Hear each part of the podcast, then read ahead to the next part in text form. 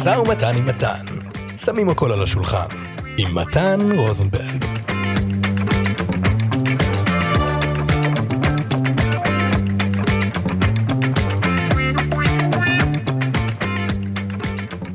ברוכים הבאים למשא ומתן עם מתן, הפודקאסט על עסקים, שמים הכל על השולחן עם מתן רוזנברג, אני מתן.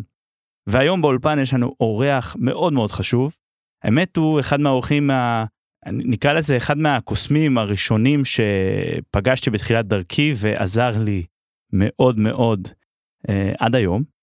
ו-16-17 שנה אחרי, הלא הוא הקוסם הכי מצחיק בארץ, סטנדאפ מג'יק, מופיע בכל העולם, על במות, מצחיק, מקסם וקורא מחשבות.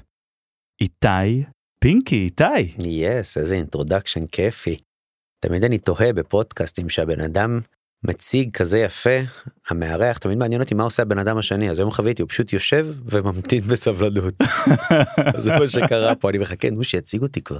אז בדיוק זה מה שקורה, זה מה שקורה בדרך כלל. אה, אה, אה, בפודקאסטים יושבים ביחד בשולחן אבל אני מפחד שהמיקרופון שלי יזלוג אליך ואתה יזלוג אליי אז אנחנו יושבים בערך אה, קילומטר וחצי מרחק לא אתה פה באולפן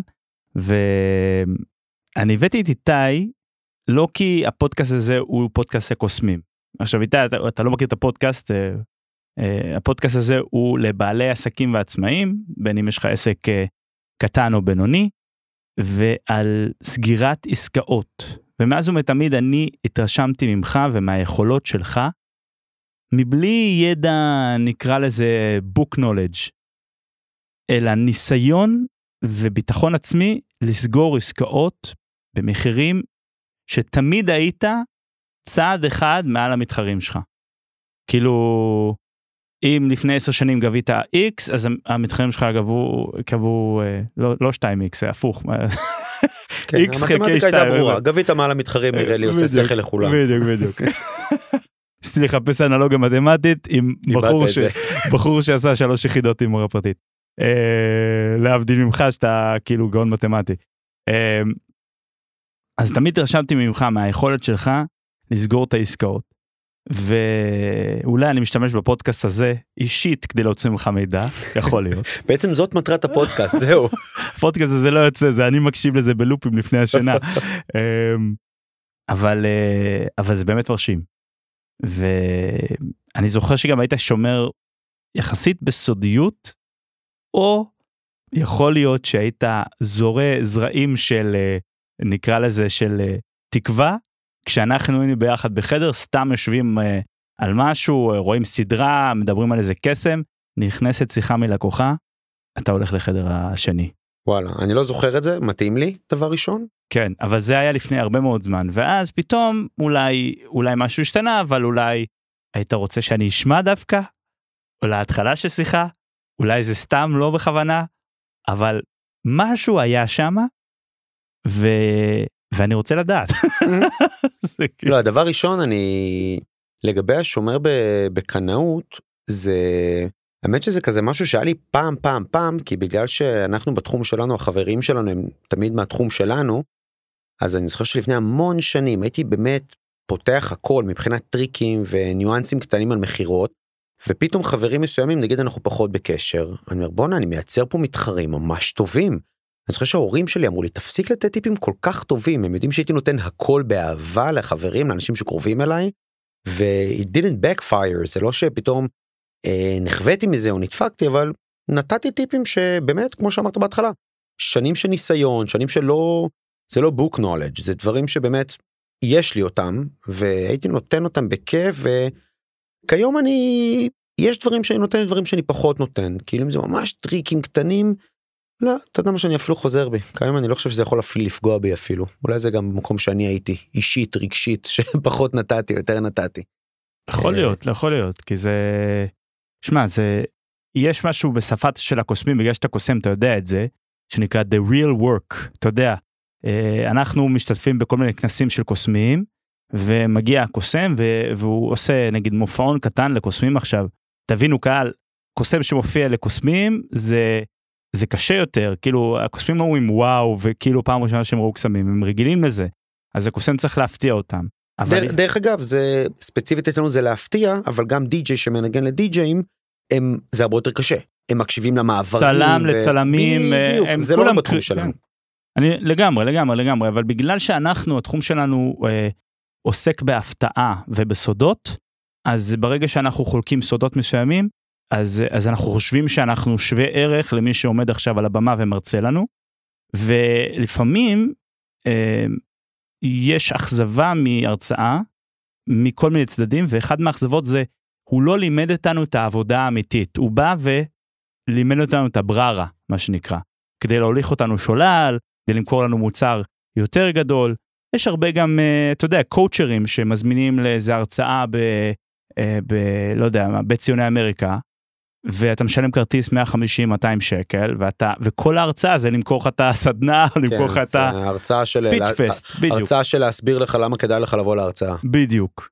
ולמה אני מזכיר את זה אני אומר כאילו לפעמים אתה אומר מישהו נותן לי טיפים אבל הוא נותן לי את הטיפים הכי טובים שלו הוא נותן לי את העבודה האמיתית שלו. בפודקאסט הזה אנחנו נגלה איתי פינקי עומד מולי תשאל אתה יודע להתחיל תחת מנורה חשוכה באינטרוגיישן פה.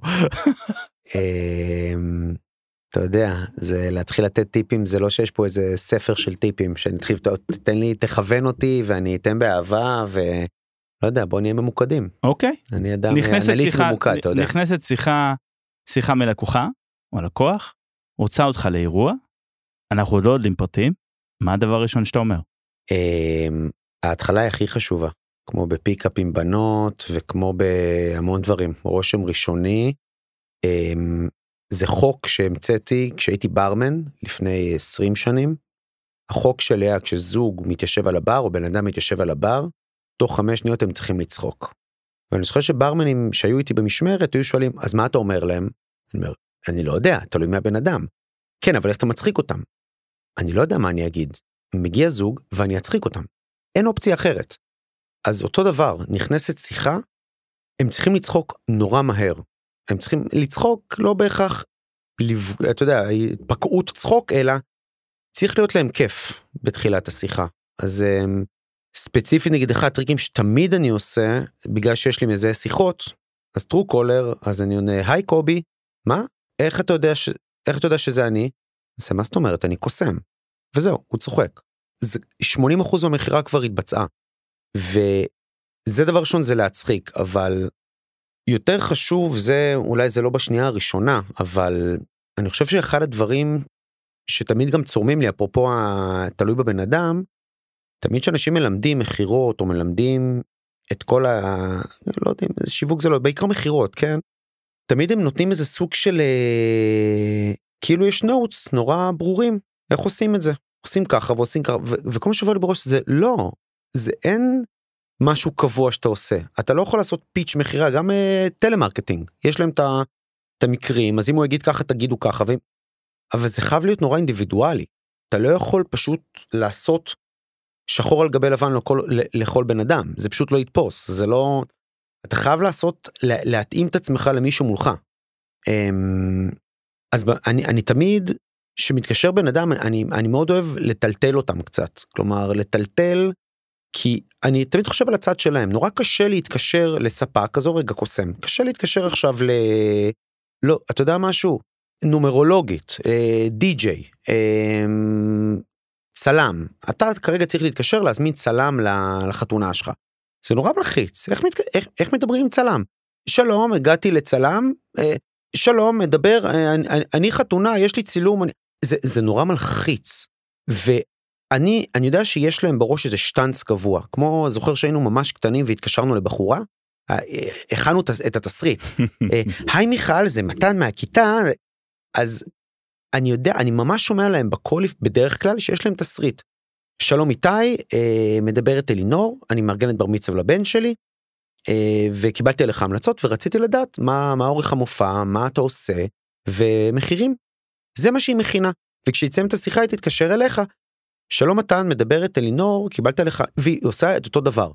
ואני שם לעצמי למטרה הדבר הכי חשוב לי בעולם זה לטלטל אותה. אני חייב לשבור את התסריט הזה. כי כשאני אשבור את התסריט הזה אני אדבר באמת עם אלינור. לא עם אלינור של התסריט. זה מה שאמרתי בהתחלה על, ה... על להצחיק אותם, תערוך את זה, מה שאמרתי עכשיו זה יותר חשוב. כלומר, לה... לה... להצחיק אותם זה, זה נגזרת ממה שכרגע אמרתי. אני אצחיק אותם כנראה במהלך הזה, אבל אני קודם צריך לטלטל אותם. כי אני חייב לשבור להם את השטאנץ, אני לא מסוגל לדבר איתם שהם רובוטים. אז כמעט תמיד זה, שלום איתי מדברת אלינור, היי אלינור מעניינים. ואז זה טלטול ראשון והיא עושה בלט, עושה עם הראש ככה כזה סקובי דו מומנט, היא עושה, היא עושה כזה עם הראש מנערת את הראש וחוזרת לעצמה. אז היי איתי מדברת אלינור, היי אלינור, מעניינים? אה, בסדר, קיבלתי עליך המלצות ומי הלשין עליי? זה, זה כבר טלטול שני, לפעמים מצליחה לחזור לעצמה והיא אומרת, אה, שתי חברות שלי, ש... משתי חברות? וואו, לי אין שני חברים. זה... ומתי, זה טוב, זה, אני ממציא את זה עכשיו, אני לא יודע אם זה מה שאני אומר, אבל אבל זה מצחיק. תלוי למי. ואז אם מתישהו אני מרגיש אותה פשוט ליטרלי כאילו זורקת את הדף על הרצפה ואומרת טוב קיצר תשמע יש לנו בר מצווה וזהו. Game over. אני כרגע באמת מדבר עם אלינור ולא עם, ה, עם הרובוט הזה ש, שהתכונן לשיחה. זה הדבר הכי חשוב. אני זה, זה טיפ זהב מה שאתה אומר עכשיו. אני עושה משהו קצת דומה אבל לא אני לא חושב על זה כמו שאתה חושב על זה אתה חושב נראה לי יותר נכון על זה כאילו זה חידד אצלי משהו. אבל אני זוכר משהו מהעבר שאולי לא הזכרת עכשיו. היו שיחות ששמעתי אותך שהתחלת בחמש שניות הראשונות עם המחיר. זה זה באיזה מקרים אתה מסוימת. עושה את זה? אני עושה את זה במקרים ש... שאני שומע בהלו, תשמע, יש פה חוק מספרים גדולים. כלומר, אני... אני לא בטוח שהחוק המספרים הגדולים זה המינוח הנכון, זה משהו אחר, סליחה. יש פה פשוט הרבה שעות ניסיון, שהגעתי כבר לאיזה רמה שאני יודע לזהות לפי ההלו. שעות טיסה, שעות טיסה. כן, יש פה הרבה שעות טיסה, שאני יודע על פי ההלו של הבן אדם, אפילו לפני ה introduction, לפני שלום מדברת מיכל, קיבלתי עליך המלצה, אפילו לפני זה, שלום, בשלום, זהו. אני כבר יודע שהיא מארגנת יום הולדת 40 לבעלה, זה ברמות האלה, וברור שאני לא פוגע ב-100%, כן, אני לא באמת קוסם, אבל אני כנראה יודע באחוזים מאוד גבוהים, כשהמופע שלי לא בשבילה. אני יקר מדי בשבילה. כי המחירים שלי הם לא לכל כיס, והאמת, לא בא לי לבזבז את הזמן, עכשיו בחמש, שמונה דקות שיחה, על מישהו שבסוף הולך להיחנק מהמחיר. אני יודע שיש אסטרטגיה אחרת, יש שתי, שתי דיסציפלינות, אחת להטיל את הפצצה, שזה אני עושה לא תמיד, אופציה שנייה היא תשקיע במכירה, תספר להם, תנהל שיחה, תן להם להיות מוקסמים ממך, ואז אפילו אם אתה יקר מדי, בגלל שהיית כזה מקסים וצ'ארמינג ולאביבל ובשש דקות של פיץ' האלו, יגידו בואנה, למרות שלא תכננתי להוציא X כסף, איזה מתוק הוא היה. אני יודע שלפי תורת המשחקים, באופציה שלי של להטיל פצצה, כנראה אני מפסיד חלק מהלקוחות, שיחקתי עם זה המון, אני מפסיד אחוזים מאוד נמוכים, כי גם ומי שלא יודע עליך יש לך master אקסל שבו אתה מתעד כל פיפס ופופס ו... כן, לא, לא איזה figure of speech, יש לי באמת master אקסל אני לא אומר את זה מי שלא יודע וכל את זה פיפס עליך. זה כמובן כל בן אדם שנתתי לו הצעת מחיר, אבל זה גם כל בן אדם שאפילו רק אמרתי לו מחיר בטלפון ונחנק, ויותר מזה. שלום אתה עושה יום הולדת שלוש? לא. אוקיי תודה להתראות. גם היא מתועדת. ברור. כל פיפס literally שהתקשר אליי לגבי הופעה הוא מתועד שם. אה, למה זה עולם ומלואו אין לי בעיה להיכנס לזה אם תרצה זה יש סיבה לזה כי זה נשמע למה אתה עושה את זה מה זה נותן זה נותן המון. אמ, אני איתך בקטע הזה. אז אני, כן, אנחנו נורא. דומים בזה. כן, אז אנחנו, אני יודע שבאחוזים אני מאבד נורא מעט, כי גם אם הבן אדם, אה, סתם לצורך המספרים העגולים, נגיד 100 שקל, אוקיי זה המחיר של המופע, אז נגיד המוצר שלי שווה, עולה 100 שקל וזה מאוד יקר למישהו, נגיד מישהו תכנן להוציא 20. אני, אני רוצה 100 שקל, הוא נחנק, תודה להתראות. חסכתי המון זמן. אם הוא תכנן להוציא 80, שלום אני לוקח 100 שקל. אה, אוקיי, מה, אבל מה, מה אתה עושה בדיוק ב-100 שקל? כי זה די קרוב, זה כולה 25% יותר ממה שהוא תכנן להוציא. בשלב הזה אני כבר אשקיע. אה, בום, אני עושה cut ו- וחוזר לאסטרטגיה הקודמת. שאלה איך אתה יודע לפי התגובה שלו. אבל נגיד אתה אומר לו מוצר איך אני, איך אני יודע שזה יהיה לו יקר כנראה? לא לא אתה אומר לי המוצר שלך 100 שקל ואתה אומר שלא יש 20 הוא אמר לך שיש לו 20 לא. ד- דבר ראשון כן, כי בדיעבד, בגלל האקסל שלי, אם הוא אומר, יקר לי, ביי, מנתק לי בפנים, אז כנראה שהיה לו ממש מעט, אבל אם הוא אומר, אה, וואו, זה לא התקציב. אני אומר, תראה, בכיף אני אמליץ לך על קולגות, שזה מי כמוך יודע, אני מאוד אוהב לה- להפנות לחברים ואני מפרגן, אז אני שואל אותו אחרי זה, מה התקציב? ואז שהוא אומר את התקציב, זה מחדד לי את הניסיון שלי לזהות את האלוהים. כי אחרי זה אני יודע מה באמת הוא רצה להוציא. ואז ובפעמים מאוד נמוכות, במקרים מאוד מעטים, עובר לי בראש, וואו, I was way off. כי, כי הייתה לי הרגשה שהוא 20 והתקציב שלו היה 80, זה לא קורה כמעט. אז זה רק מלמד אותי שאני באמת צודק כשאני מטיל את הפצצה מוקדם. ואתה חושב שזה גם תלוי באיכות הליד או שלא? נגיד אתה לא מפרסם מגוגל. לא, מעולם לא. אבל נגיד נניח אם היית מפרסם מגוגל, אז היית עוד אחד ברשימה. נכון. אז הייתה מתקשרת שלום איתי כמה עולה בלה בלה בלה בר מצווה הבת כל התסריט. נניח הוצאת אותה בגלל זעזעת אותה כמו שהוצאת כן. אותה מהתסריט שלה ודיברת עם אלינורה אמיתית כמו שתיארת כן. את זה. אבל זה לא משנה אבל כרגע. התקציב שלה הוא עדיין 20. נגיד ואז היא תתקשר למתן רוזנברג ואז תתקשר לעוד x ועוד קוסם y ועוד קוסם z כי זה הרשימה שמופיעה בגוגל באותו רגע. וזה איכות הליד. אמ, אתה אף פעם לא כאילו תמיד איכות הלידים שלך הם תמיד פלא אוזן. או כאילו הפניות כיום... מבעלי עולמות מפיקים אה, xy זה הכוונה. חברות מאז ומתמיד באתי כן. להגיד כיום כן מאז ומתמיד כן כי מעולם כן. לא פרסמתי כמעט אה, מאז ומתמיד אנשים הגיעו אליי כי הם קיבלו עליי המלצות כן אז כמעט תמיד זה לידים חמים מבושלים כבר. מאיפה הגיע לך הביטחון לא ללכת בדרך המקובלת של לפרסם בגוגל המקובלת אני קורא לזה במרכאות אנשים לא רואים אותי פה המקובלת. כיוון הרבה מאוד אנשי עסקים אה, בעלי עסקים עצמאים מפרסמים בגוגל על מנת להתחרות ואולי להתחיל להכניס מה שנקרא איך אתה, אתה מכיר את בן יבץ. או mm-hmm. מסע ערך הלקוח כאילו איך אתה מכניס אותו לאיזשהו סוג של אה, אה, מסע שבסופו של דבר יכול להיות שאתה תוכל אני המטרה שלי אני חושב ברור שהמטרה שלי היא למכור ולסגור את העסקה אוקיי לא בכל מחיר אבל המטרה העיקרית שלי היא לשרת. אני רוצה לדעת שאם אני לא הבן אדם המתאים איך אני עוזר ללקוחה הזאת כמה שאני יכול אה, וזה כולל אפילו לדבר איתה 20 דקות יכול להיות שזה לא cost benefit אנליסיס סליחה שאני קוטע אותך אני, אני מרגיש שאתה מתפזר. התחלת ב... אה, מה, מה, למה אני לא הלכתי בדרך אני אומר למה אתה לא הולך כי אני אומר 20 דקות שלך אני אומר לפעמים הלידים שמגיעים מגוגל וצורות פרסום אחרות ממומנות כן? נגיד פייסבוק ממומן אינסטגרם ממומן לא פלא אוזן אנשים לא פלא אוזן כן, חיפשו משהו כללי והגיעו אליך ולעוד הרבה. כן כן אוקיי בדיוק לידים פחות טובים ברור אוקיי לידים פחות טובים כי אין מה לעשות הם הם הם לא חמים עליך ספציפית ברור. הם חמים על המוצר שאתה מספק אבל גם עוד אה, עשרה מספקים. אבל משם מתחיל מסע עם הלקוח שיכול להוביל לדרכים שאתה יכול לשרת אותו או למה אה, שנקרא להרבה עבודה עתידית. ואני חושב שאולי זה נכון לא נכון האם האם שווה להשקיע את הכסף ולא שווה להשקיע את הכסף זה תלוי בעסק ובמוצר אבל למה אתה דווקא מתחילת דרכך החלטת לא לעשות את זה. כי הייתה לך מספיק עבודה כי כן זה לא היה איזה עיקרון אני חושב שלגבי נכון לא נכון החישוב הוא מאוד פשוט עושים break even אתה רואה כמה כסף אני מוציא כמה כסף זה מכניס לי אם זה פלוס זה זה פחות זה הוא בפלוס זה שווה לו להוציא כסף זה אין פה שאלה בכלל. אמ, אני מעולם לא עשיתי את זה בהתחלה ממש פרסמתי קצת באתרים כאלה קיקיוניים שמפרסמים אטרקציות. פעם שהיה. כן בפורטלים כן. זה פעם היה היום באופנה. מי ש... היום זה כמעט לא קיים. כן אז הייתי פעם באחד או שניים או לא יודע כמה כאלה וזה הביא לי כמה עבודה. אמ, כבר אז אני זוכר היה לי טריק מהשיחות הראשונות עוד לא היו לי הופעות בכלל.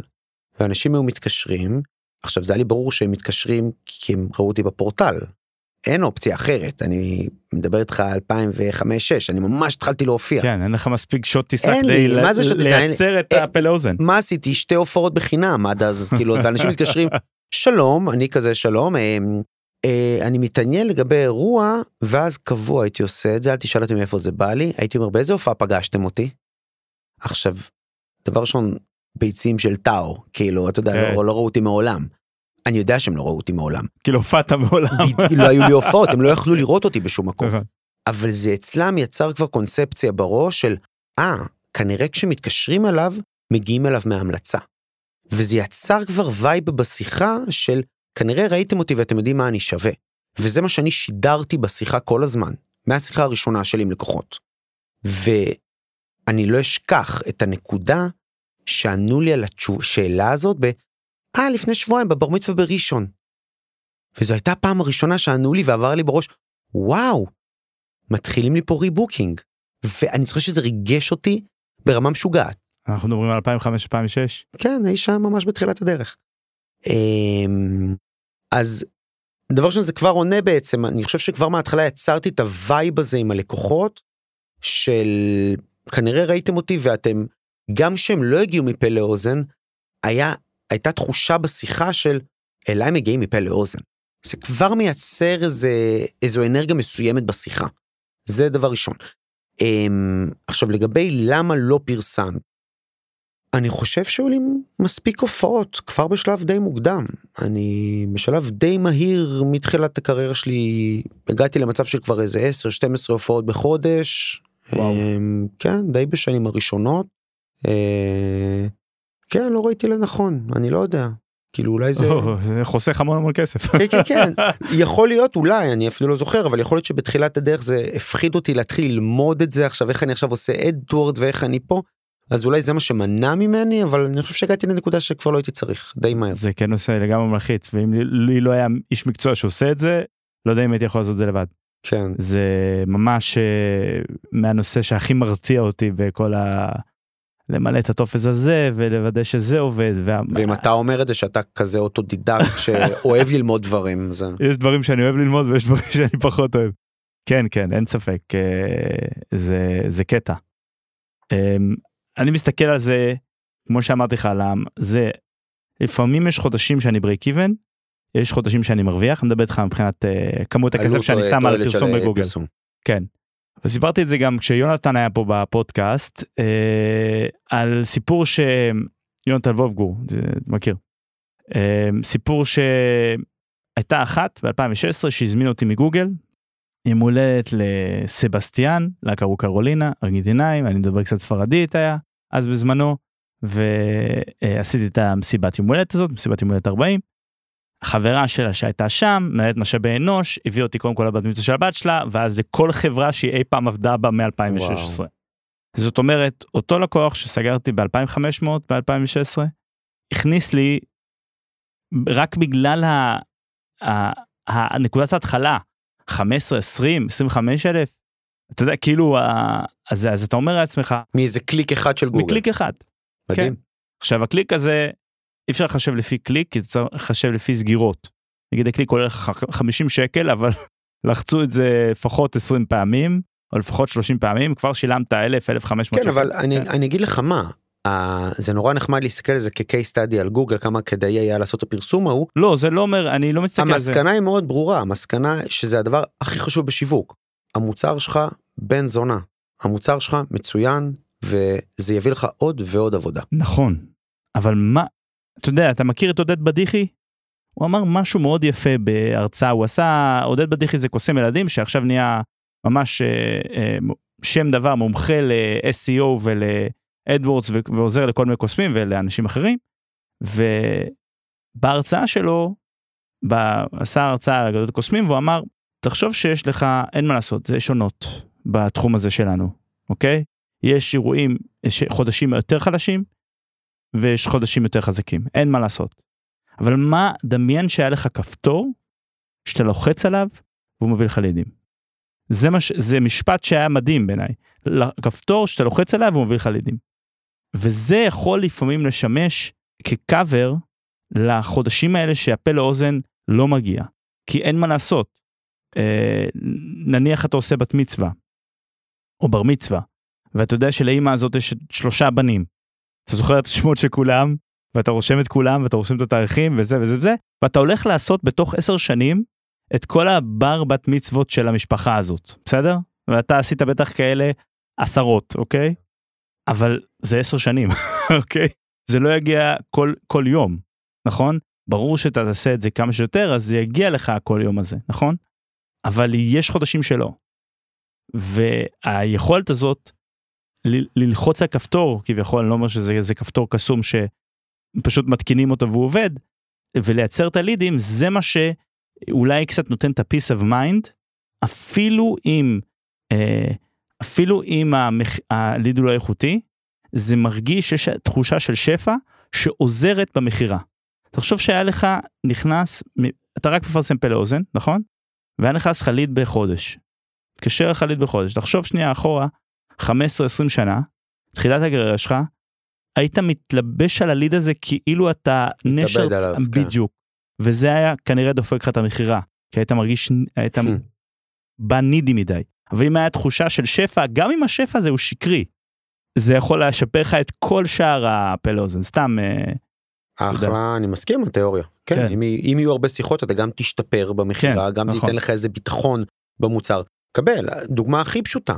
לא מזמן קפץ לי איזה, אה, קפצה לי פנייה לגבי מופע זום, ובתקופה של הקורונה הייתי כמו שאני מוכר כיום, עשר פעמים ביום מוכר את המופע, את המופע זום, הייתי מושחז על זה. קפצה לי שיחה עכשיו, ואני אשכרה גמגמתי. לא זכרתי איך מוכרים את המוצר. כן, זה קשה. אני עושה את המכירה ותוך כדי אני מגמגם ועובר לי בראש, מה לעזאזל אני אומר עכשיו? מה אני אומר לה? מה זה המילים האלה שיוצאות לי מהפה? ואני מסיים את השיחה ועובר לי בראש יואו! ולא אמרתי לה את הדבר הזה והזה והזה. זה פש... זה נטו ניסיון ושפשוף. אז אני מאוד מסכים אם אדוורדס גם עוזר בזה. זה כן, מכניס עוד כן, כן, leads, אתה כן. משתפר בזה. זה כאילו, אה, זה, אבל זה פשוט מאוד יקר. כן. זה כאילו בית ספר. בית ספר אה, מאוד יקר. אפרופו זה רגע סתם עוד uh, טיפ אשכרה טיפ כאילו ספציפי על זה שאמרת היא מתקשרת אליי ומתקשרת עוד אחת ויש איזה רשימה אז בזמנו שהייתי בפורטלים אתה זוכר זורק אותי אחורה אני ממש שמעתי בקול שלהם שהם עושים את אותה שיחה 12 פעמים היום והם יסגרו כנראה עם הכי זול כי בתחום שלנו כמו אני בטוח בהמון תחומים כולם פחות או יותר מספרים את אותו דבר כאילו שזה גם נושא לדון בו אני גם מאמין שהשיחה שלי שונה לגמרי משל כולם והמוצר שונה אבל בוא נגיד ככה בתחילת הדרך המוצר שלי היה בינוני להחריד והוא היה כמו של הרוב. והייתי עושה איזה טריק לא יודע להגיד לך אם הוא היה מעולה אבל אחלה טריק שלי אני נראה לי הוא עבד. הייתי עושה להם ממש סוגסטיה כאילו אשכרה מכניס להם משפט לראש וזה היה ככה הייתי מסיים את השיחה במשפט כזה הייתי אומר טוב בטח אתה צריך לעשות כמה עוד בדיקות ולבדוק ולקחת עוד הצעות מחיר אם בכל זאת אחרי כל הבדיקות אתה זוכר שאיתי פינקי היה מישהו שכיף לך לדבר איתו. אז דבר איתי ונקדם את זה משם. או הייתי אומר אם בכל זאת אתה זוכר שאיתי פינקי היה נחמד הכי נחמד מכל השיחות שעשית. ובעצם אמרתי משפט שנתקע לו בראש. איתי כן, פינקי היה הכי נחמד זה משפט שאני אמרתי והוא כנראה ייתקע לו בראש כי גם יש לי שם קליט אז זה גם עזר. מאוד חכם, וגם הזכרת את השם שלך. ברור כי אחרי זה הם לא זוכרים עם מי הם דיברו. לא זוכרים. אז כמובן מכניס אותנו כבר לעולם של צריך לשלוח חומרים אחרי השיחה נננה זה גם בטח כן, אה, כן, עולם כן. ומלואו. אבל ומלואו. הם צריכים לזכור כי כי אין להם מושג עם מי הם דיברו. אז הפודקאסט הזה הוא, הוא פודקאסט בעצם על הנושא האחרון. ברור שכל השיווק, המכירות פה לאוזן והמכירה, הכל בסוף מוביל לזה שאתה תוכל למכור ומקדם אותך לסגירה, אבל בוא נדבר שנייה על הסגירה. אוקיי. אתה אמרת שאתה מזהה בן אדם שיש לו 20 שקל, כשאתה מוכר את המוצר שלך ב-100 שקל, סתם לכל הצופים, המופע. של, של איתי לא עולה 100 שקל, הוא עולה הרבה הרבה יותר מזה, אבל זה סתם כדי שנוכל להשתמש במספרים עגולים ויהיה לכם קל לעקוב.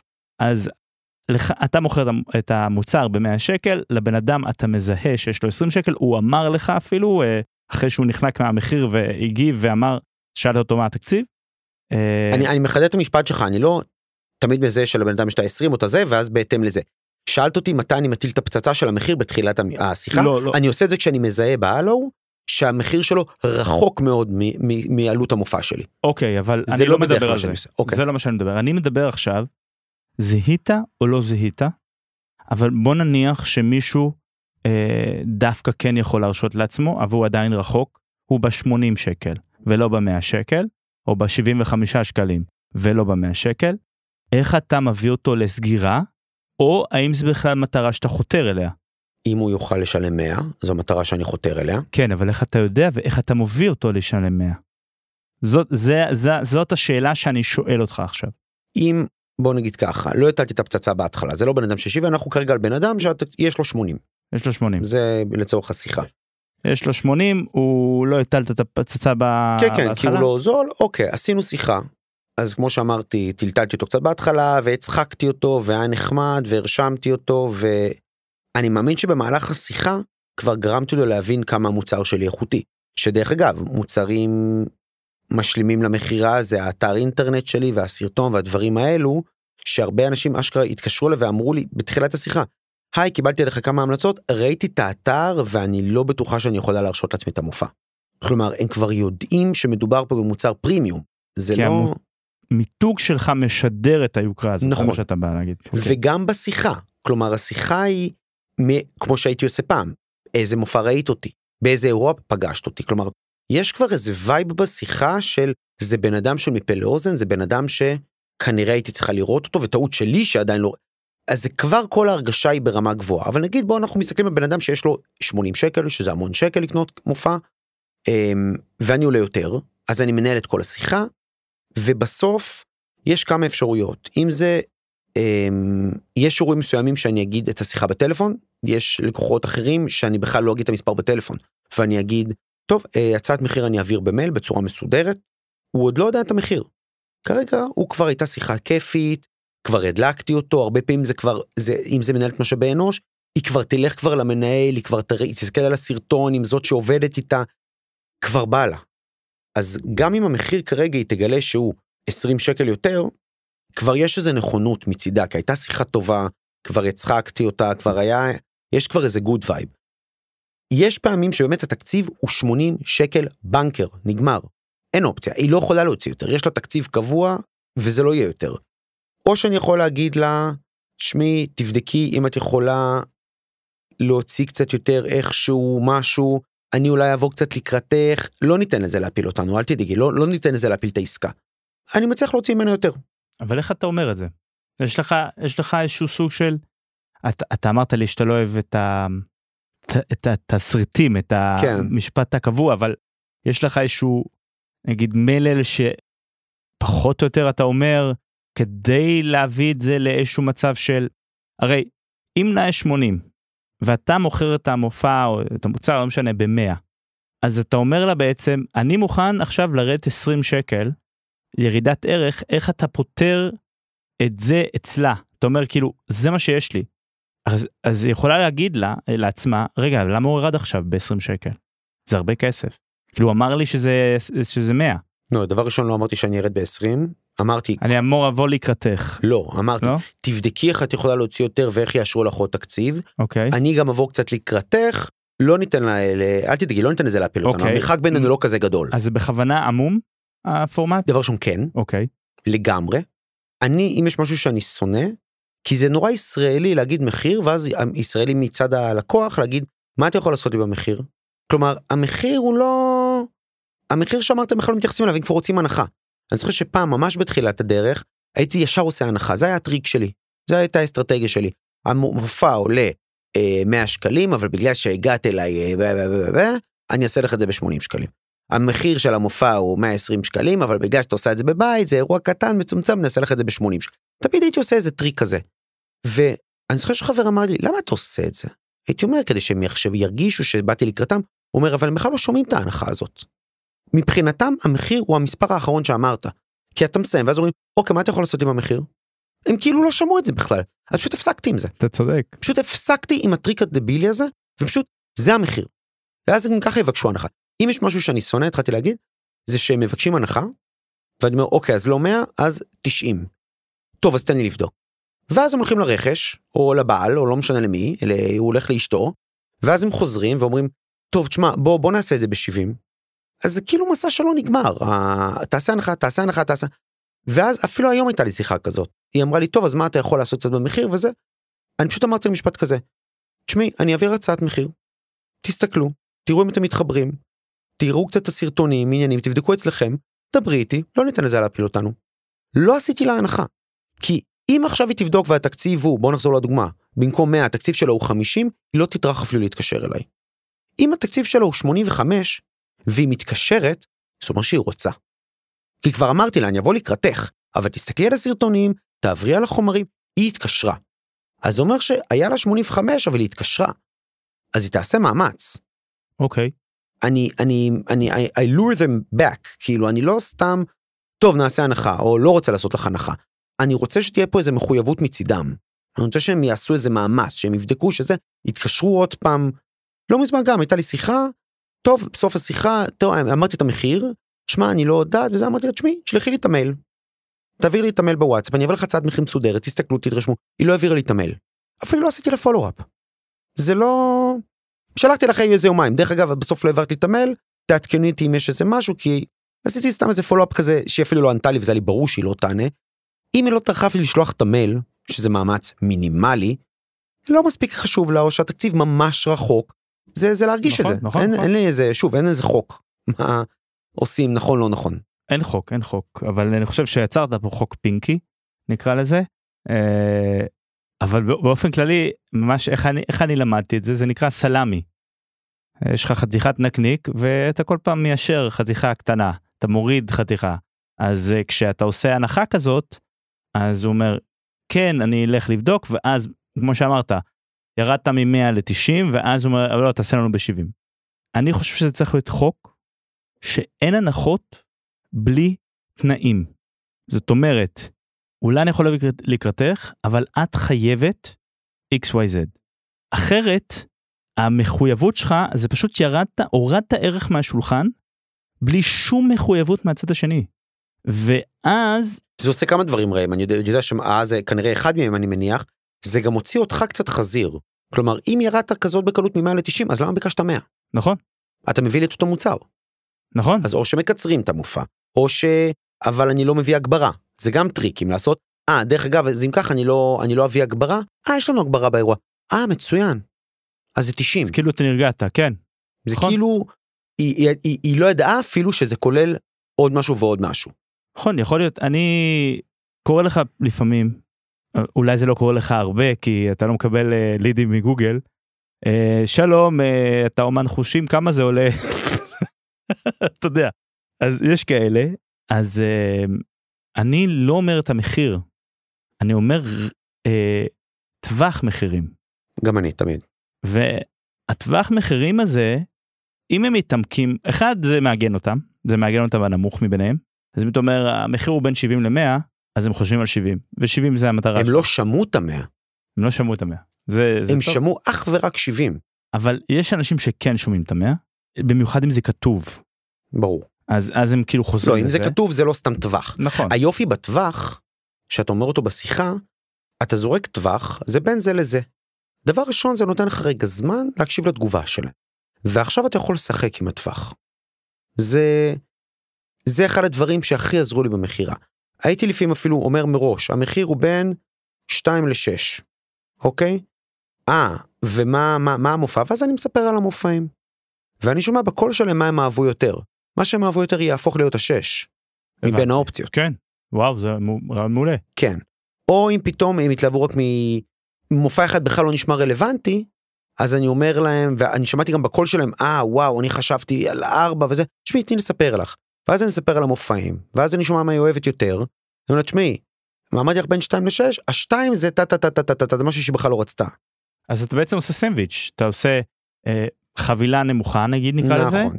חבילה אמצעית וחבילה הכי גבוהה, הכי זה, פרימיום. זה טריק, דבר ראשון כן, סבבה? זה טריק א' ב' במכירות. רק יש- שהחבילה מוגדרת ב- תוך כדי. זה הטריק שלי. החבילה הם לא יודעים מה החבילה, זה לא כתוב לא לך יודע. באתר. בדיוק. החבילה, בכל- נגיד- יש א', יש ב', יש א' פלוס ב', או א', ב', ג', מוצר פרימיום. היופי שא', ב', ג' נקבע תוך כדי בהתאם למה שבא לי. זה מעולה. כן. זה כמו אתם הולכים לכל אתר נגיד שירות נגיד החשבונית הירוקה. אז אתה רוצה להירשם לזה יש לך מסלול פופולר יש לך מסלול זה וכל פעם יש לך את ה-Xים ואת ה-Vים שאומרים לך זה מאפשר לך להוציא עד 100 מסמכים בחודש אומר לך את כל הפיצ'רים זה עולה אבל אה, 40 שקל בחודש זה עולה 100 שקל בחודש. ואז אתה רואה לפי זה מה אתה צריך אבל זה כתוב איירנקלד באתר. ואז לקוחה מתקשרת לך ואתה בעצם ממציא לה חבילה על המקום בהתאם לזה. איך אתה מתמודד עם העקביות או חוסר עקביות כשלקוח הבא שמתקשר ששמע או חבר או מכיר את אותה לקוחה. אתה יודע, זה הפחד הכי גדול של אנשים. מכרתי לאיציק ב-12 שקל, ואז התקשרה רחל וביקשתי 15, היא אמרה, אבל לאיציק ביקשת 12. זה כאילו, אנשים מדברים על זה כאילו זה קורה 6 פעמים ביום. כמות פעמים שזה קרה לי, זה, זה, אבל ההוא עשית ככה. אתה יודע, זה קרה לי נגיד 30 פעמים, שזה לא מספר נמוך, אבל נכנסו אליי 9,000 10,000 שיחות בכל השנים האלה. זה לא זה כל כך איזוטרי. איך אני מתמודד? אם עברו יותר אם עברה יותר משנה זה מבחינתי בכלל לא אישיו. אבל רגע רגע לאח שלי לקח אני רגע מתי האירוע לפני שלוש ארבע שנים נו אז מה זה שייך. לפני שלוש ארבע תקשיב פעם גם לקחתי שלוש שקל ב2006 ואני אגיד לך את האמת מה מה אתה ככה מעלה מחירים להגיד לך את האמת מאז תחילת השיחה המחיר כבר עלה אז תתחיל להזדרז. הוא נקרא מצחוק העברנו נושא. מצחיק. אני עושה את המשפט הזה הרבה. אחלה משפט. מתחילת השיחה המחיר כבר עלה נגיד אמרתי לו סתם 80 שקל מה אבל לזאתי לקחת 60 מה אבל זה היה מזמן מה העלית 20 שקל בפחות משנה. תקשיב המחיר כרגע הוא כבר 82 מתחילת השיחה. אם אתה לא מזדרז איי כבר 84 טוב מה אתה אומר איציק והוא פשוט צוחק. ואתה מנסה לדחוף לסגירה פה? לא אני פשוט מראה לו שאני זה לא רלוונטי מהפעם זה המחיר עכשיו תתמודד. ואיך אתה סוגר? איך אני עושה איך אתה סוגר זאת אומרת אתה יכול להיות שמע התיאוריה שלי היא כזאת תיאוריה שלי מאוד קונטרריאן אוקיי. לא מכיר את המילה הגבוהה הזאת שם של פיקאצ'ו לדעתי. מה מה אה אני יודע הוא מתפתח כן. הוא מתפתח.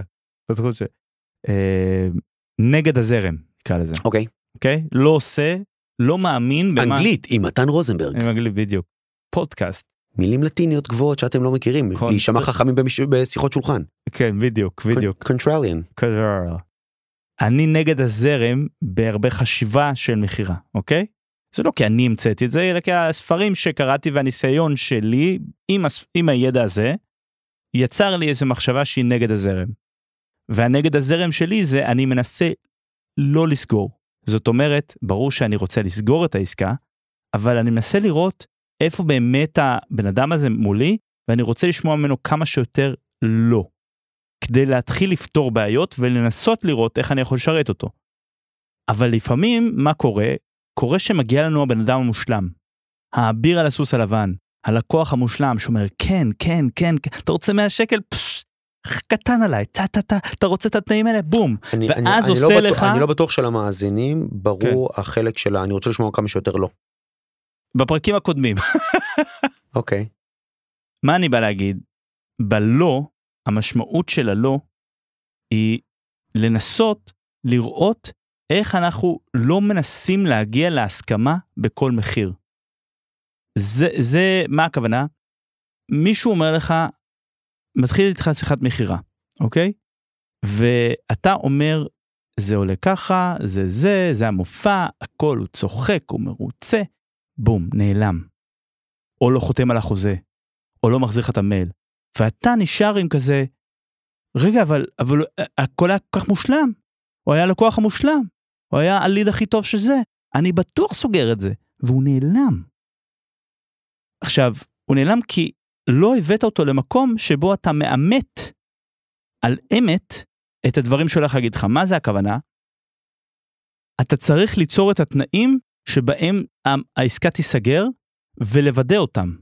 ומה זה נקרא הזמנה ללא? לנסות להדגיש לו עוד פעם ועוד פעם ועוד פעם מה אתה עושה וכמה זה עולה והאם זה בסדר מבחינתו. כי יכול להיות זה אימפולס ביי. אתה מתאר, אתה מצחיק אותם, אתה מהמם אותם, אתה מזעזע את האלינור הזאת, היא משתגעת ממך והיא לא רוצה להתחיל להתקשר לאחרים, אבל אמרת לה 100 שקל, היא נחנקה והיא לא רוצה להראות את החנק שלה, אוקיי? ואז היא הולכת לדבר עם בעלה, מוריד אותה מזה, היא לא מתקשרת אליך בחיים, בחזרה. אוקיי. אז אני מנסה לא לבקש ממנה את הכן, להגיד לה, את בטוחה ש100 שקל זה טוב?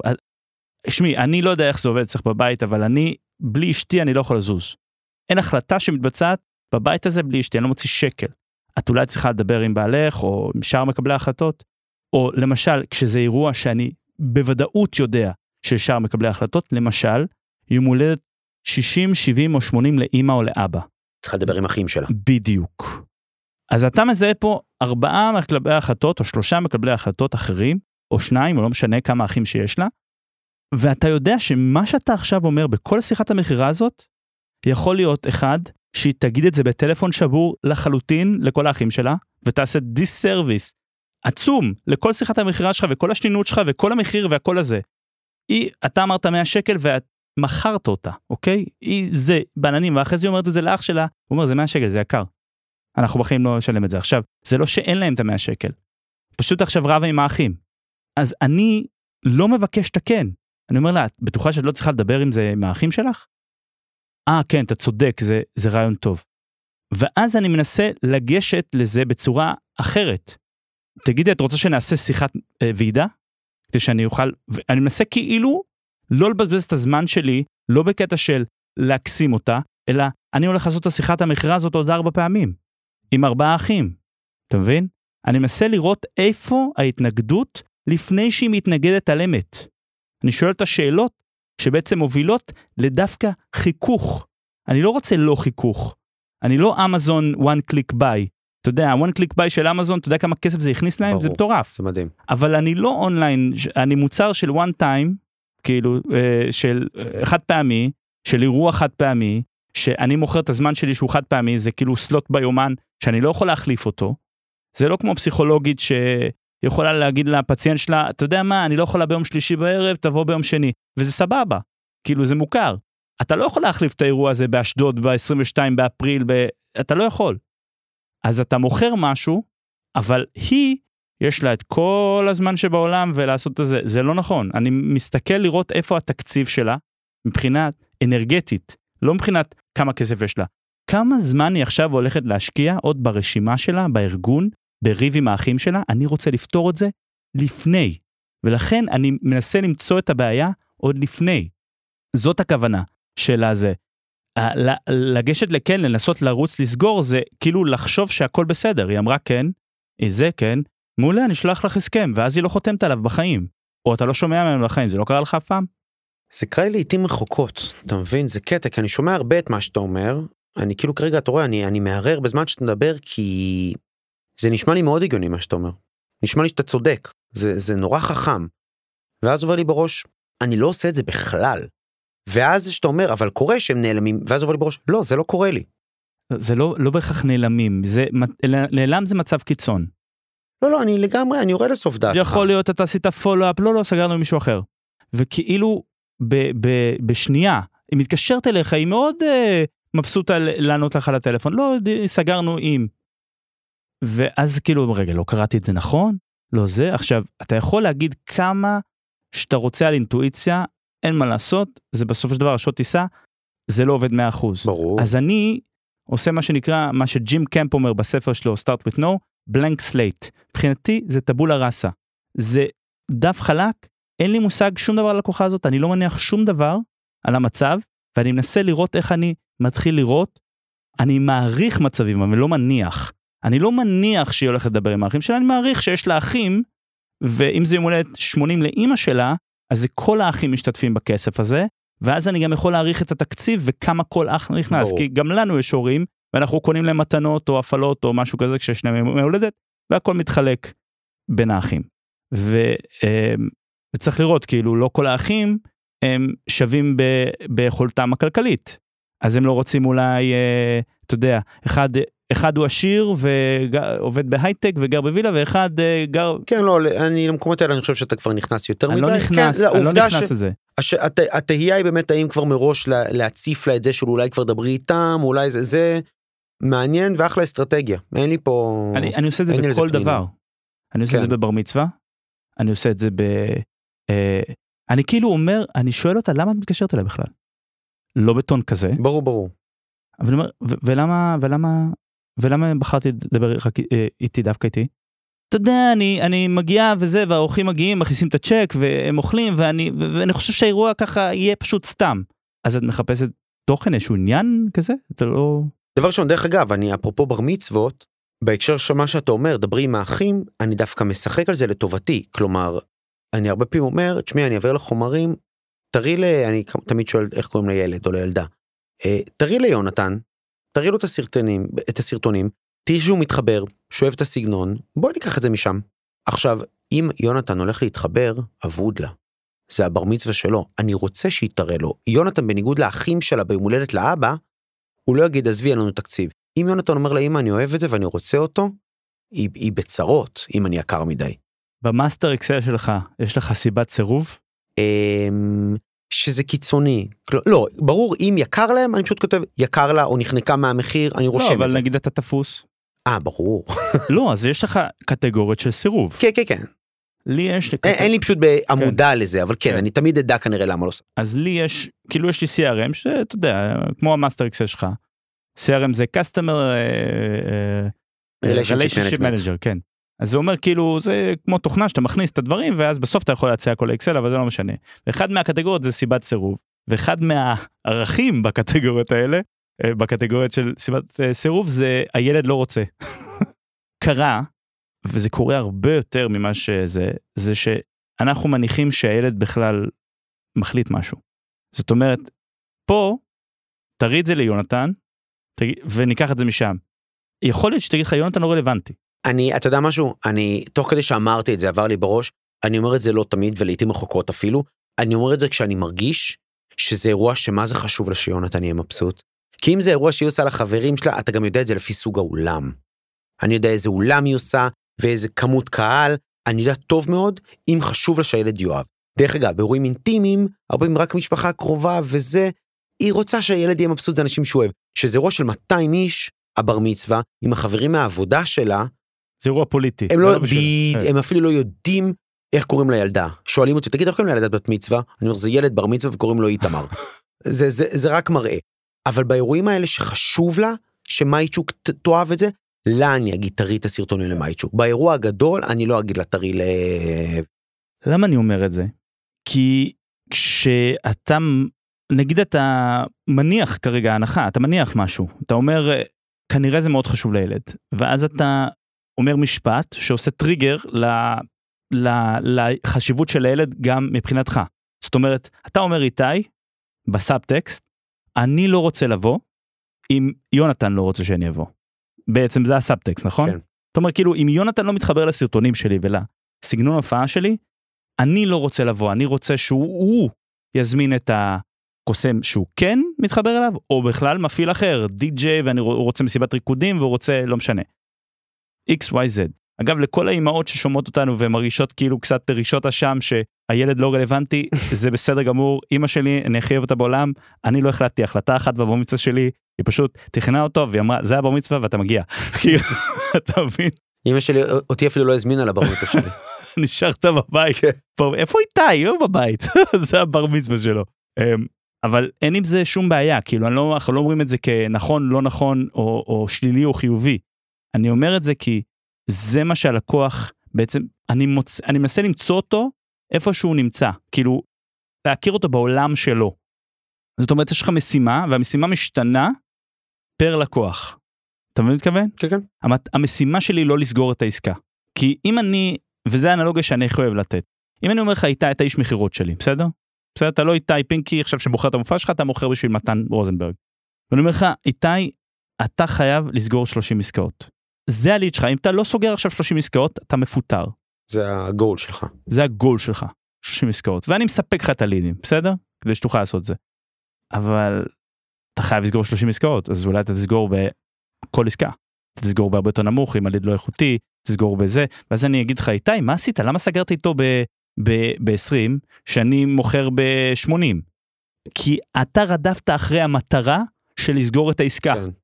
ואז זה מה שאני מתכוון בלהגיע ללא.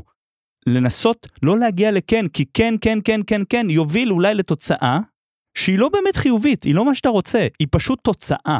ואם אתה תרדוף אחרי תוצאה, אתה תקבל תוצאה, אבל היא לא תהיה מה. התוצאה שאתה רוצה.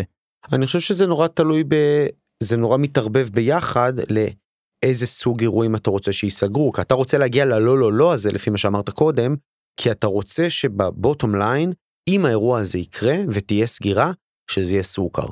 שזה יהיה בתנאים שאתה אוהב, שכולם כבר רצו שאתה תגיע, שלא פתאום תגיע ותקבל פרצופים כמו יש איזה סיפור זוועה של איזה קוסם אה, בתחום, ש... שדרך אגב סיפור זוועה שלמדתי ממנו הרבה, כי הוא case study מעולה. ספר, אבל ת, תשאיר את הקוסם בעילום שם. לא לא כמובן. אנשים הזמינו את המופע שלו לחתונה בתור מתנה. תשמע בוא נעשה הפתעה לזוג אתה תותח אתה מעולה בוא נביא אותך לאירוע תעשה שם מופע בחתונה.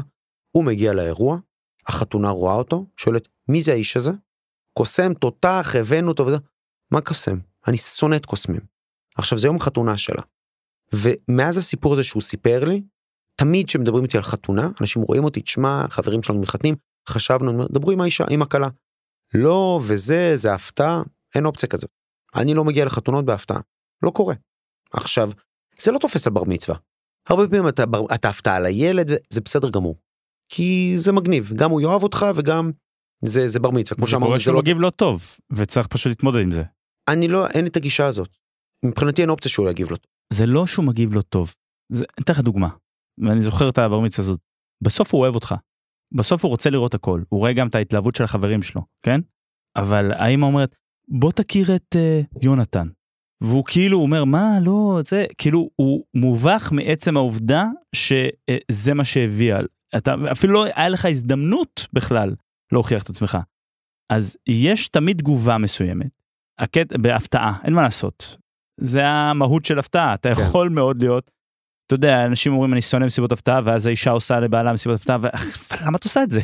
אני רגע אני, אני, אני גלשתי כי אמרת על הקטע של ה... של להביא אותם ללא כדי שכולם יהיה, יהיה תנאים טובים ואז אמרתי זה בסדר לגלוש אנחנו באיזי זה בסדר. לא אתה יודע אני בן אדם נורא כזה ממוקד ואני אוהב אני שונא שיש לי קצוות שנפתחים בלי לסגור אותם. אז כאילו אתה יודע אם פתאום יש בן אדם ששומע ואומר אה, מה הייתה הפואנטה? אנחנו אתה יודע לא הגענו אליה. אז מה, מה שאני סיפרתי על הסיפור של החתונה כדי שלכולם יהיה כיף, האנשים שהזמינו לפחות החשובים, אני חושב שאצלך אתה אוהב לקבל את כל הלואים האלו, או אתה יודע, תר את כל הלואים האלה, כדי להגיע למצב שאם אתה כבר מגיע, זה יהיה בובה. זה יתאים לך בול, והם רצו שתבוא, והם בדקו באולם, כי חלק מהלואים זה, רגע, יש בכלל הגברה באולם? כן, כן, אנחנו מביאים די-ג'יי. רגע, רגע, אבל יש שלב שאתם עוצרים את האירוע לטובת מופע? כן, כן, יש ברכות. כלומר, אתה כבר יודע כל הלואים האלה שקיבלת, במרכאות רצית את הלואים, הם כדי בעצם להבין שהמוצר שלך מתאים לאירוע. זה לא רק שאחים שלה אישרו אותך, כלומר בסוף בבוטום ליין קיבלת אירוע שהמופע שלך יתלבש עליו פרפקט. זה כל הלואים האלה שאתה קיבלת. נכון, אבל יש גם אירועים שאני לא רוצה לעשות, אני עדיין עושה את הלא. אני פשוט מוכר אותם אחרת. אתה עדיין עושה את כל הקטע של הלואים בשיחה? בדיוק. ואז? אני פשוט, אני פשוט מוכר אותו אחרת, ואם הוא נסגר אז הוא נסגר, אם הוא לא, אז הוא לא. הקטע הוא שאני אומר לעצמי, כאילו מתחושה של שפע, אוקיי? גם אם הלחץ מתחיל והלידים לא נכנסים, בסדר? הכי חשוב, ואני אומר את זה לכל המאזינים, הכי חשוב שהשיווק יעבוד, והשיווק עושה את רוב העבודה של המכירה. כי ברגע שהלידים נכנסים, אז כן, שיחת המכירה היא זה מה שקובע שבסוף העסקה נסגרת והכסף נכנס לחשבון בנק וזה מה שיכול לתת את האוויר לעסק ושתוכלו להתפרנס בכבוד. אבל אם הלידים לא נכנסים אין לכם עם מי לעבוד, אין, אין את השיחת מכירה.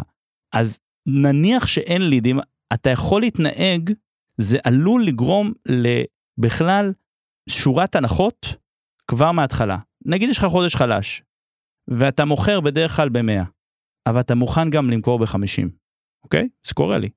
נכנסת שיחת טלפון ואתה כבר מוכן למכור ב-50, אבל זה ליד שהיית יכול למכור לו גם ב-100.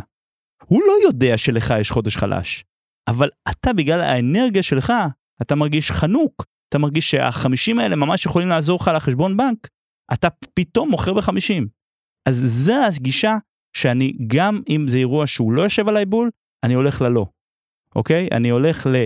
למה הזמנת אותי? ומה איך זה? ומה את חושבת שהיא רוצה? וכמה סיכון את מוכנה לקחת עם זה? וכל מיני שאלות שפתוחות שגורמות לה לחשוב על איפה אני נכנס באירוע ואם היא מוכרת אותי היא בעצם מוכרת לעצמה את האירוע. מה הכוונה? מישהו נכון אתה עושה מופע מסתובב ואתה עושה מופע על הבמה. לכל המאזינים שלנו אם אני אומר להם מופע במה הם מבינים. קוסם עומד על במה עושה מופע. אם אתה צריך להסביר עכשיו לכל המאזינים שלנו החמישה במספרה סתם אני לא יודע. אני מקווה שיהיו הרבה. מה זה מופע מסתובב אתה חייב להסביר את עצמך נכון? אתה חייב להסביר את עצמך. אז אם אתה אומר להם מופע מסתובב, אז אתה חייב כבר להיכנס לשפיל שאתה מסביר את עצמך, אבל מה אם מישהו ראה אותך במופע מסתובב?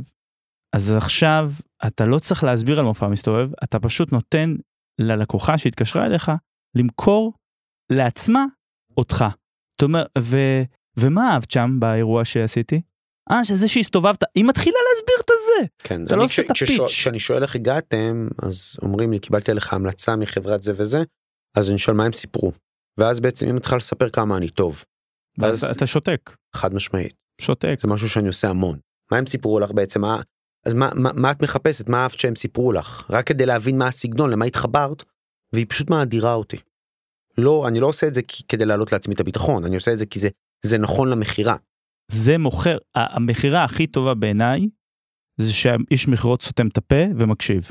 אבל חשוב לי להגיד, אני, אני חושב שהצלחתי לשים את האצבע מה אני לא אוהב בגישה של להוציא מהם את הלואים, אוקיי? שוב, אין פה נכון לא נכון, ואם זה עובד, זה החוק הכי טוב. זה עבד לך, וזה מה שחשוב. אני חושב שבסאב טקסט זה משדר חוסר ביטחון. שוב, יכול להיות שאני לא מצליח להבין בדיוק איך זה נשמע, ואולי זה ככה בצורה קרה כרגע, זה נשמע לי ככה, אבל את כל פעם אומרת למה בעצם התקשרת אליה, אני יודע שזה לא בדיוק המינוח, אבל כן. אז למה בעצם אתה חושב שאתה צריכה קוסם? ולמה זה? ואולי תבדקי עם עוד אנשים, אולי בשפת גוף גם אתה שומע אותי איך אני אומר אולי זה וננה זה כאילו קצת אני קצת חסר ביטחון שזה נורא כמו שאמרת בתח... ממש בתחילת השיחה בינינו אמרת היום משהו באיך, בביטחון איך אני מוכר. אני מייצר אווירה בשיחה של אני mother fucker והמופע שלי זה הדבר הכי טוב לאירוע שלכם. ושוב זה לא זה לכל דבר זה מתאים כן הבר שלנו הדבר הכי מתאים או השירותי ראיית חשבון שלי הם הכי טובים לעסק שלך וזה מה שאתה צריך. ואני מוצר מעולה וכדאי לך ובוא אני אסביר לך למה או שאתה רוצה רגע לספר לי מה אתה צריך ואני אסביר לך למה אבל זה הדבר הכי טוב שאתה יכול לעשות לחיים שלך. אני מבין את הגישה אני מעריך את הגישה אבל הגישה שלי אני חושב שזה אני לא חושב שזה נכון לחשוב על זה שלי אני חושב שאם אתה לוקח כל אירוע לגופו אז ברור שיש לך חוסר ביטחון. אני כל כך בטוח בחוסר הביטחון שלי אני כל כך בטוח ב... למה אני דווקא האיש הנכון. בוא נראה מה אני יכול לעשות בשבילך אני לא יודע. אתה יודע זה כמו שאינסטלטור מגיע יש לך בעיה. לא יודע את יודעת וואו זה צריך פה וזה כאילו אוקיי זה לא נוחה אני לא מתכוון על מישהו שמנסה לעקוס ממך אבל הוא מנסה ל, לראות אם הוא ישדר ביטחון לא זה סתם ואז פתאום הוא פותח ו... אז כאילו מה שווה כל הביטחון שלו אתה מבין כוון? פתאום הכל, פתאום הוא משחרר איזה משהו וכל הבית מוצף מים. זה סתם כאילו אנלוגיה של אינסטלטור. אני לא מתאים לכל אירוע. ואם אני לא מתאים לכל אירוע, ואני משדר את החוסר ביטחון הזה במרכאות שאני לא מתאים לכל אירוע, אז כנראה שאני מוצר פרימיום. כנראה שאני מוצ... אני מוצר, אני מתאים רק לנישה מסוימת. אני רוצה להיות הנישה הזאת. כאילו, אני אוהב את זה. אתה מבין כוון? אני אוהב, זאת גישה מצוינת. החוסר ביטחון הוא לא השידור של החוסר ביטחון אלא אני רוצה נגיד אפילו בוואטסאפ. היי מתן שמעתי עליך אני, אתה רוצה אולי לדבר בטלפון ולבדוק אולי אני בכלל הבן אדם אם אני הבן אדם המתאים לא, לאירוע שלך. ואז הוא אומר כן יאללה בוא נדבר. ואז אני מקשיב לצרכים שלו אני שומע את הלקוח. ואני אומר אתה יודע במקרה הזה יש לי משהו שאני עושה ואז אני נכנס לשפיל. אבל אני שמעתי מה הוא צריך. ואז אני מנסה לכוון את ה... במקום להגיד לי, להגיד לו, יש לי מופע במה, יש לי מופע מסתובב, יש לי הנחיה, יש לי... או אם אתה בעל עסק, כל זה, כל... יש לי מוצר כזה, x, y, z, זה. אני שומע מה הוא זה, ואני מכוון את, ה... את המכירה לפי מה שהוא צריך. ואז זה נשמע כאילו אני שומע אותו, כי אני באמת שומע אותו. אני רואה אותו. הוא שם, הוא לא סתם אחד שאני עושה לו את התסריט. אה, למה אני מדבר על הלא? אתה קרה לך פעם שמכרו לך תמי 4, או הוט, או סלקום, או זה, התקשרו לך טלמרקטינג? ואומרים לך, איתי, אתה אוהב לשתות מים קרים? מה אתה תגיד? תגיד כן, נכון? אבל אני מחייב אותך להגיד כן. זו תשובה שאתה חייב לענות עליה בכן, אבל אתה רק רוצה לנתק לי את הטלפון. אז מה אם הייתי עושה את זה הפוך? זאת אומרת, תגיד, איתי, אני מדבר פה מיטה מארבע, אני אגיד לך את האמת, אני לא יודע. אתה, אתה שותה מים מהברז, אתה רוצה מים מיטה מארבע, תקשיב, אני הולך לדבר איתך עכשיו חמש שניות, אם אתה לא רוצה מה שאני מציע לך, תגיד לי לא ואני אנתק את הטלפון. פתאום מזמין אותך, וואו, הוא נותן לי אפשרות להגיד לא. אחי, האנשים של הוט וסלקום ותמי ארבע ותשלימו את החסר, לא נותנים לך לנתק את הטלפון. אתה אוהב לבלוע רוק במהלך היום? אתה, תקשיב, אני עושה לך את כל השפיל, אתה אוהב מים קרים איתי, והיית רוצה שהמים הקרים האלה לא יהיו מלאים בווירוסים חיידקים ואתה יודע, כל מה שאנחנו מוצאים בברזי, בברזי ישראל, כן. יופי, יש לי את המוצר המושלם שלך, אני יודע, זה. אז הביטחון הזה, זה אומר, אחי, אני לא רוצה אותך. ת, תעוף לי מהטלפון. אז אני אגיד לך מה, אני עושה כאילו משהו נורא דומה ונורא זה אנלוגיות, זה אנלוגיות, ברור. כן, אבל... אני מאוד מאוד אוהב את הקו של, אני רוצה שהם יבינו שיש לי מוצר פרימיום, ולא בטוח שאני מתאים, בעצם מה שאתה אומר, אם אני צריך לקרוא לזה, הם צריכים להתאמץ כדי להשיג את המוצר שלך, זה הקטע של אלוהים. אני לא אהבתי את הקטע של אלוהים, אבל כשאתה מציע את זה ככה מהצד השני, הם צריכים להתאמץ, אני מאוד אוהב. אז אני עושה את זה ב... שוב, הדרך הגרועה, הגרועה לעשות את זה, זה... אמ, טוב, אני לא יודע אם יש לי מקום ביומן עבורכם, זה בהכי רע בעולם. אבל כשאתה עושה את זה בצורה טבעית, אמ, אתה, אני מתחיל את השיחה, המשפט הראשון שנראה לי גם אתה כזה, מה התאריך? כן. ועצם... נבדוק אם אני, זה רלוונטי. כן, אבל בן אדם שאין לו הופעות לא מתחיל ככה את השיחה. אז גם אם אני בחודש חלש, גם כשאומרים לי, עכשיו לצורך העניין אני, בניגוד לדי-ג'יי של חתונות וצלם של חתונות, אני לא סגור חצי שנה קדימה. אני סגור חודשיים וחצי קדימה בחלק מהתאריכים. אם אנחנו עכשיו, לצורך העניין סתם אני אומר בינואר, אצלי חודש יוני ריק. ריק לחלוטין. במאי אולי אולי אולי יש לי פנייה אחת באופציה כאילו כך ככה אני עובד. אז אם מישהו שואל אותי כרגע על חצי שנה קדימה אני אומר רגע תן לי שנייה לבדוק שאני בארץ אני אומר את זה לעצמי. ותוך ולפעמים אני אפילו לא פותח את היומן כי אני יודע שאני פה כי זה עוד חצי שנה. אבל עוד לא התחילה השיחה וכבר יש אנרגיה של וואי וואי וואי אני צריך להזדרז עם הבחור הזה. אתה קראת את אינפלואנס? לא. עקרונות ההשפעה. אוקיי. אחד מהעקרונות וזה עקרון שאנחנו משתמשים בו כל הזמן סקרסטי. נדירות. יכול להיות שאם אתה לא תקנה עכשיו ולא תזדרז אתה הנדירות שלך זה התאריך. כן. יש לך תאריכים מוגבלים הזמינו עכשיו. אבל אתה לא אומר את זה ככה. נכון. זה לא טבעי שופ אמריקה. אתה אומר אני לא יודע. יש לי חבר. החוסר. אתה מבין זה ביטחון בחוסר ביטחון. כן. כי אם אתה בטוח אז אתה תשמע כמו כל סיילסמן אה, אה, טיפוסי כזה שמנסה למכור לך הכל.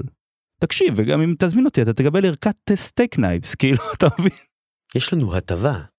הטבה תקבל את הקופון של פיצה פרגו 20 אחוז. אבל קבל סתם בשביל התחום אחר ממש לא שלנו יש לי חבר.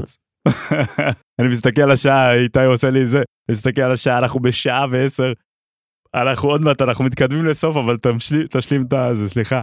אז יש לי חבר שגם התייעץ איתי על אה, מכירות הוא די-ג'יי די-ג'יי לחתונות והוא אומר לי אין לי הרבה סגירות.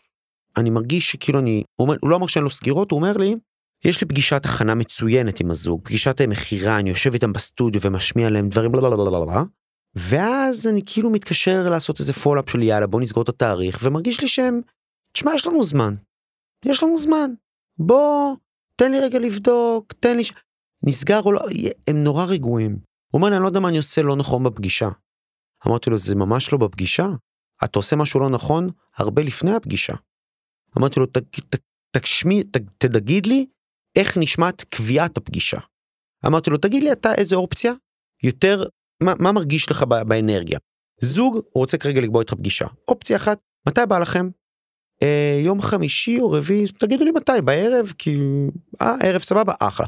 אופציה שנייה, זוג רוצה לקבוע פגישה, ואז אני אומר להם, טוב, בשלישי אני יכול... אה, לא, לא, שלישי לא. טוב, שישי אפשר מבחינתי מחמש, חמש וחצי, נראה, נראה לי אני אספיק להגיע לסטודיו, מתי אתם יכולים? אה, האמת שבעלי רק ביום ראשון יכול, הארוס שלי רק ביום ראשון. יום ראשון, יום ראשון אם אתם רוצים אני יכול, אבל מוקדם, 11 בבוקר, משהו כזה. עוד לא התחילה הפגישה, הפגישה עוד שבוע, הם כבר יודעים שאתה עסוק. אתה עסוק. ואז הוא אומר לי שהפגישות לפעמים לוקחות שעתיים. יושב, מכין קפה, מדברים. אמרתי לו, הפגישה היא לא יכולה לקחת שעתיים. חצי שעה. אמרתי לו, 50 דקות במקסימום מקסימום, זה פגישה, הם יושבים, הוא משמיע להם מוזיקה. אמרתי לו, הפגישה, אמרתי לו, אני, אני שאני הולך לפגישה במשרדים, לחברה, יושב עם הסמנכ"ל, עם הרכש, עם הזה, זה פגישה של 10 עד 20 דקות כולל הסמולטוק והקפה והלחכות להם כמה דקות עד שהם יגיעו, זה... על מה אתה מדבר? אמרתי לו. שעתיים פגישה? ברור שהם אומרים לך, תשמע, אנחנו צריכים לחשוב, הם יודעים שאתה יש לך את כל הזמן שבעולם. הוא הוריד את הפגישות שלו ל-45 דקות על השעון, כרגע יש לו 100% סגירה בינתיים. מאז הטיפ הזה שלי. מדהים. הוא אומר לי 100% סגירה, כל פגישה אנשים שהגיעו אליו לסטודיו, הוא סגר.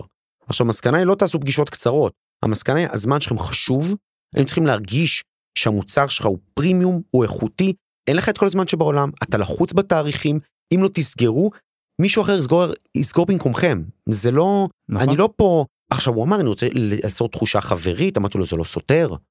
זה לא עכשיו תציע להם אני קפה רובוט, וזה, אבל אתה עובד. וחברי אתה-. וכיף ואווירה טובה ואיזה כיף ואיזה זוג מרגש הכל בסדר אל תשנה שום דבר. חוץ מ אל תעשה את זה שעתיים. אז זה לא שאני בשיחה טוב הדבר ראשון בוא נתחיל בתאריך אוקיי טוב אני רואה שאני תפוס בתאריך לא אני לא לא נחמד about it. הכל בסדר אני פשוט באמת מעריך את הזמן שלי ומכבד את זה ואני מאמין במוצר שלי ואין לי זמן לבזבז והתאריכים נת- נתפסים ואני בתוך תוכי מאמין בזה ואני משדר את זה. זה, ה... זה, זה באנרגיה. זה לגמרי, שמע, אמנם אתה אין לך את הבוק נולדג' במרכאות, אבל יש לך, אתה קורא ספרים, אבל מהספר הספציפי הזה שאני קראתי ואתה לא קראת, ג'ים קמפ מדבר על אג'נדז. אתה אומר, כל דבר שקורה במשא ומתן, מתחילת המסע עם הלקוח, עד רגע הסגירה, החוזה המיוחל והמימוש העסקה, אוקיי? שזה, אתה יודע, אתם יכולים לחשוב שיש לכם עסקה, אה, חוזה חתום והכל כאילו דבש. אנחנו יודעים את זה בתור אנשים שבאים להופיע באירוע, ושום דבר ממה שהיה כתוב בחוזה לא קרה. יותר מזה אני אגיד לך. אתמול, לא קראו אותו. בכלל. אתמול היה 11 ביוני. לקוחה התקשרה אליי, אני הייתי על מטוס, חזרתי לארץ.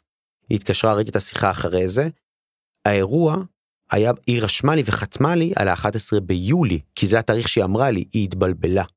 אירוע חברה, היא מפיקת אירוע, והיא התקשרת, למה אתה לא באירוע? ואז תוך כדי כבר הבינה לבד, אה, ראיתי, אמרתי לך תאריך לא נכון. היא הקפיצה קולגה שלי ושלך, חבר, הופיע במקומי, הלקוח מאוכזב ורוצה פיצוי, כי הוא רצה אותי. אבל ממך הוא רוצה פיצוי. לא, לא, מהמפיקה, כי, אה, אוקיי. כי אה, מפיקה, יש פה צד שלישי גם. היא מפיקה כל האירועים של האולם הזה, לא משנה. הבנתי, הבנתי. היא סגרה אירוע, אמרה לי תאריך לא נכון, אז מה שאני אומר, שהכל חתום, והכל סגור, והכל זה, האירוע אפילו לא קרה, הפואנטה שלי שאמרת עד מימוש העסקה. כן. אז הנה, העסקה לא התקיימה, כי הם עשו טעות בתאריך, ואני נכון, לא אקבל שום נכון. פיצוי, כי יש לך, יש לך צ'יין, יש לך שיווק, מכירות, משא ומתן, סגירה, מימוש. מימוש, אחרי המימוש, פולו-אפ, אז מה הוא אומר, הבחור? אז הוא אומר שאתה צריך להגיע עם אג'נדה, וזה אומר שאתה שואל מה האג'נדה. מה קורה? קורה לך הרבה פעמים שאתה עושה חיות או התאמה אישית לאירוע חברה, נגיד. למאזינים שלא יודעים מה זה, זה אומר שיש לנו מופע, לאיתי ולי, שהוא as is, חברות ואירועים פרטיים מזמינים אותו ואנחנו, והם מאוד מרוצים, הקהל מרוצה, אבל לפעמים מגיע אירוע חברה או לפעמים אירוע פרטי, שמבקש התאמה אישית של התכנים, של הקטעים עצמם במופע, למסרי החברה, ערכי החברה וכולי. וזה דורש תמיד עבודה נוספת, ולפעמים זה דורש סדרת פגישות או שיחות טלפון או אימיילים back and forth אה, עם האשת המנהלת רווחה הזה. אז כשאנחנו עושים את זה, יש סיכוי מאוד גדול שכל פגישה היא בזבוז זמן עצום עבורנו, שאנחנו שמה כמו איזה משקולת נייר. אתה יודע, ועם אביה ואיזה שולחן עגול ומה אתה רוצה להגיד ומה הרכש, ולכולם יש איזה סוג של תחושה, ובמיוחד, אתה יודע איך זה, שכירים, רוצים להצדיק את מקומם, נכון? נכון, הם כן. רוצים. אני לא אומר את זה בקטע רע. אתה יודע, כל אחד רוצה להרגיש שיש לו קול, אבל לך, האומן העסוק, אין לך כוח. אז אתה מגדיר מראש מה האג'נדה. אז אתה לא, מבק... אתה לא מקבל את הפגישה כמו שהיא. מתי אנחנו, אה, איתה אנחנו צריכים להיפגש. אוקיי, על, על מה אנחנו נדבר בפגישה? אתה שואל את זה. עכשיו, אם היא לא עונה לך, אז היא כאילו מבינה שהיא מבזבזת לך את הזמן. אה, אה, אני צריכה לדבר עם... אה, אה, אה, אה, אני חוזרת אליך. פתאום הפגישה הזאת מתבטלת. היא לא הייתה צריכה להתקיים. לא כי... היא לא אומר שהפגישה היא אה, לא תוביל לס- לסגירת עסקה. אנחנו כבר בדרך לסגירת אג'נדה, עסקה. אג'נדה זה הנושא. האג'נדה הנושא. זה אומר שאתה אומר על מה אנחנו נדבר. אתה שואל שאלה, שוב, הביטחון הזה בחוסר ביטחון, אוקיי? ואז היא לא יודעת על מה נדבר. אתה רוצה שתגיע לפגישה הזאת ולא יבזבזו לך את הזמן. כי בסופו של דבר, בינינו, זה יכול להיפטר בשיחת טלפון. אולי לך יש אג'נדה, האג'נדה שלך איתי, להגיע לפגישה, כי אתה רוצה להרשים ולנסות לה, לה, להפיץ את המוניטין שלך ברחבי החברה. שכולם יהיו מאוד סולד על הרעיון של להביא אותך, גם אם העסקה סגורה. קרה לך הרבה פעמים שאתה מגיע לאירוע שהוא סגור, ואתה בשלב מימוש העסקה, אתה מגיע לאירוע ופתאום אתה רואה איזה אורח שראה אותך באירוע לפני שבועיים ואומר, או איתי, מה המצב? או בעל אולם שכל הזמן נותן לך כיפים, והלקוח רואה את זה, הוא מקבל ולידציה מדהימה, שהוא עשה את ההחלטה הנכונה למרות שהוא חתם לך על האירוע וזה והכל זה הוא עוד יותר סולד. אז זה אג'נדה בשבילך אבל קודם כל תדאג לצרכים שלך. כי אשת הרווחה מנהלת הרווחה או המשאבי אנוש יכולה עלולה לבזבז לך את הזמן לא בכוונה רעה. היא פשוט זה מה שאנשים עושים אגב זה מה שקרה בקורונה שכולם עברו מפגישות פנים מול פנים לפגישות זום ולאנשים היה זום פטיג. אז אני שואל את עצמי פתאום קראתי למה אנשים נפגשים כל כך הרבה? העבודה שלך באמת מצריכה כל כך הרבה פגישות? מתי אתה עושה את העבודה? אתה מבין? לפני שקרה הקורונה קראתי איזה כתבה מאוד מעניינת על איפה אנשים עובדים. לא בעבודה. זאת אומרת, איש הייטק שצריך לכתוב קוד, כל הזמן מפריעים לו. למה? כי אמרנו, זה לא שיתופי לשים את כולם בקיוביקלס כאלה, בקוביות, השקוביות כאלה, שכל אחד יעבוד על המחשב שלו ויהיה לו קצת פרטיות, או דלת, לא, אנחנו עושים אופן פלן, שיתופי, כל, כל המשרדים הפתוחים האלה, הם לא צריכים להתרכז. עכשיו, זה יכול להיות מתאים לאנשים מסוימים, זה לא מתאים לאנשים אחרים. זה גורם לזה שהפגישות הת, התגברו, ואז כשהזום, כשהקורונה קרתה, כל הפגישות עברו לזום ואנשים היו בפתיג, אבל מה אם זה היה רק פגישה אחת בזום, פעם ביום? אז זה היה משהו אחרת לגמרי, יש אנשים ששבע שמונה שעות על הפגישות. מתי אתם עושים את העבודה? אז אנחנו כספקים, אומנים, אנחנו צריכים לחשוב, זה מה שקורה. איך אני מונע את הפגישה הזאת, כי היא לא צריכה לקרות. אני לא מניח שהיא לא צריכה לקרות, אלא אני מנסה לבנות את האג'נדה. על מה אנחנו נדבר בפגישה? אה, כדי שאני אדע מה להכין. אתה יודע, זה כאילו...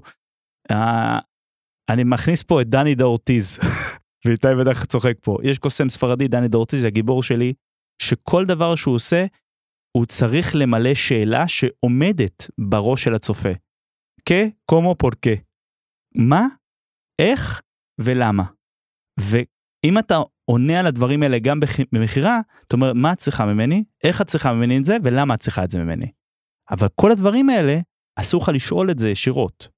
אתה לא אומר מה את צריכה, זה כמו, אתה יודע, אתה הולך למדינה אחרת, ובאנגליה אומרים, what would you like? הם לא יגידו לך, what do you want? זה ישראלי שמתרגם מה את רוצה. עכשיו מה את רוצה זה שאלה מאוד ישירה ובסדר גמור אני רוצה את הסלט אה, אה, סלט אה, פטה עם הזה כאילו אתה עומד בארומה זה בסדר. אבל זה גס רוח במדינה אחרת. מה היית רוצה? אה הייתי רוצה דה דה דה דה. אז אנחנו צריכים גם לעשות את זה בשיחת מכירה ולוודא שהאג'נדה שלנו כל הזמן ברורה וככה אנחנו לא מבזבזים את הזמן שלנו עם הפגישות. טוב איתי, שחררת פה פנינים שאני בטוח שאם אנחנו נעשה איזשהו סיכום שיחה של, ה, של הפודקאסט הזה, אומרת שיש הרבה דרכים איך להצליח. ואיתי אולי הכי מצליח. ואיתי פינקי אחד מהקוסמים המצחיקים בארץ ובעולם ומופיע בארץ ובעולם וסוגר עסקאות ואיש מכירות ואיש שיווק מהמעלה הראשונה. אומרים מעלה ראשונה? אומרים, כן. אומרים. אמרת... תודה רבה שבאת לפודקאסט שלי. מאזינים יקרים, תודה רבה שהאזנתם למשא ומתן עם מתן. אני מתן. משא ומתן עם מתן. שמים הכל על השולחן. עם מתן רוזנברג.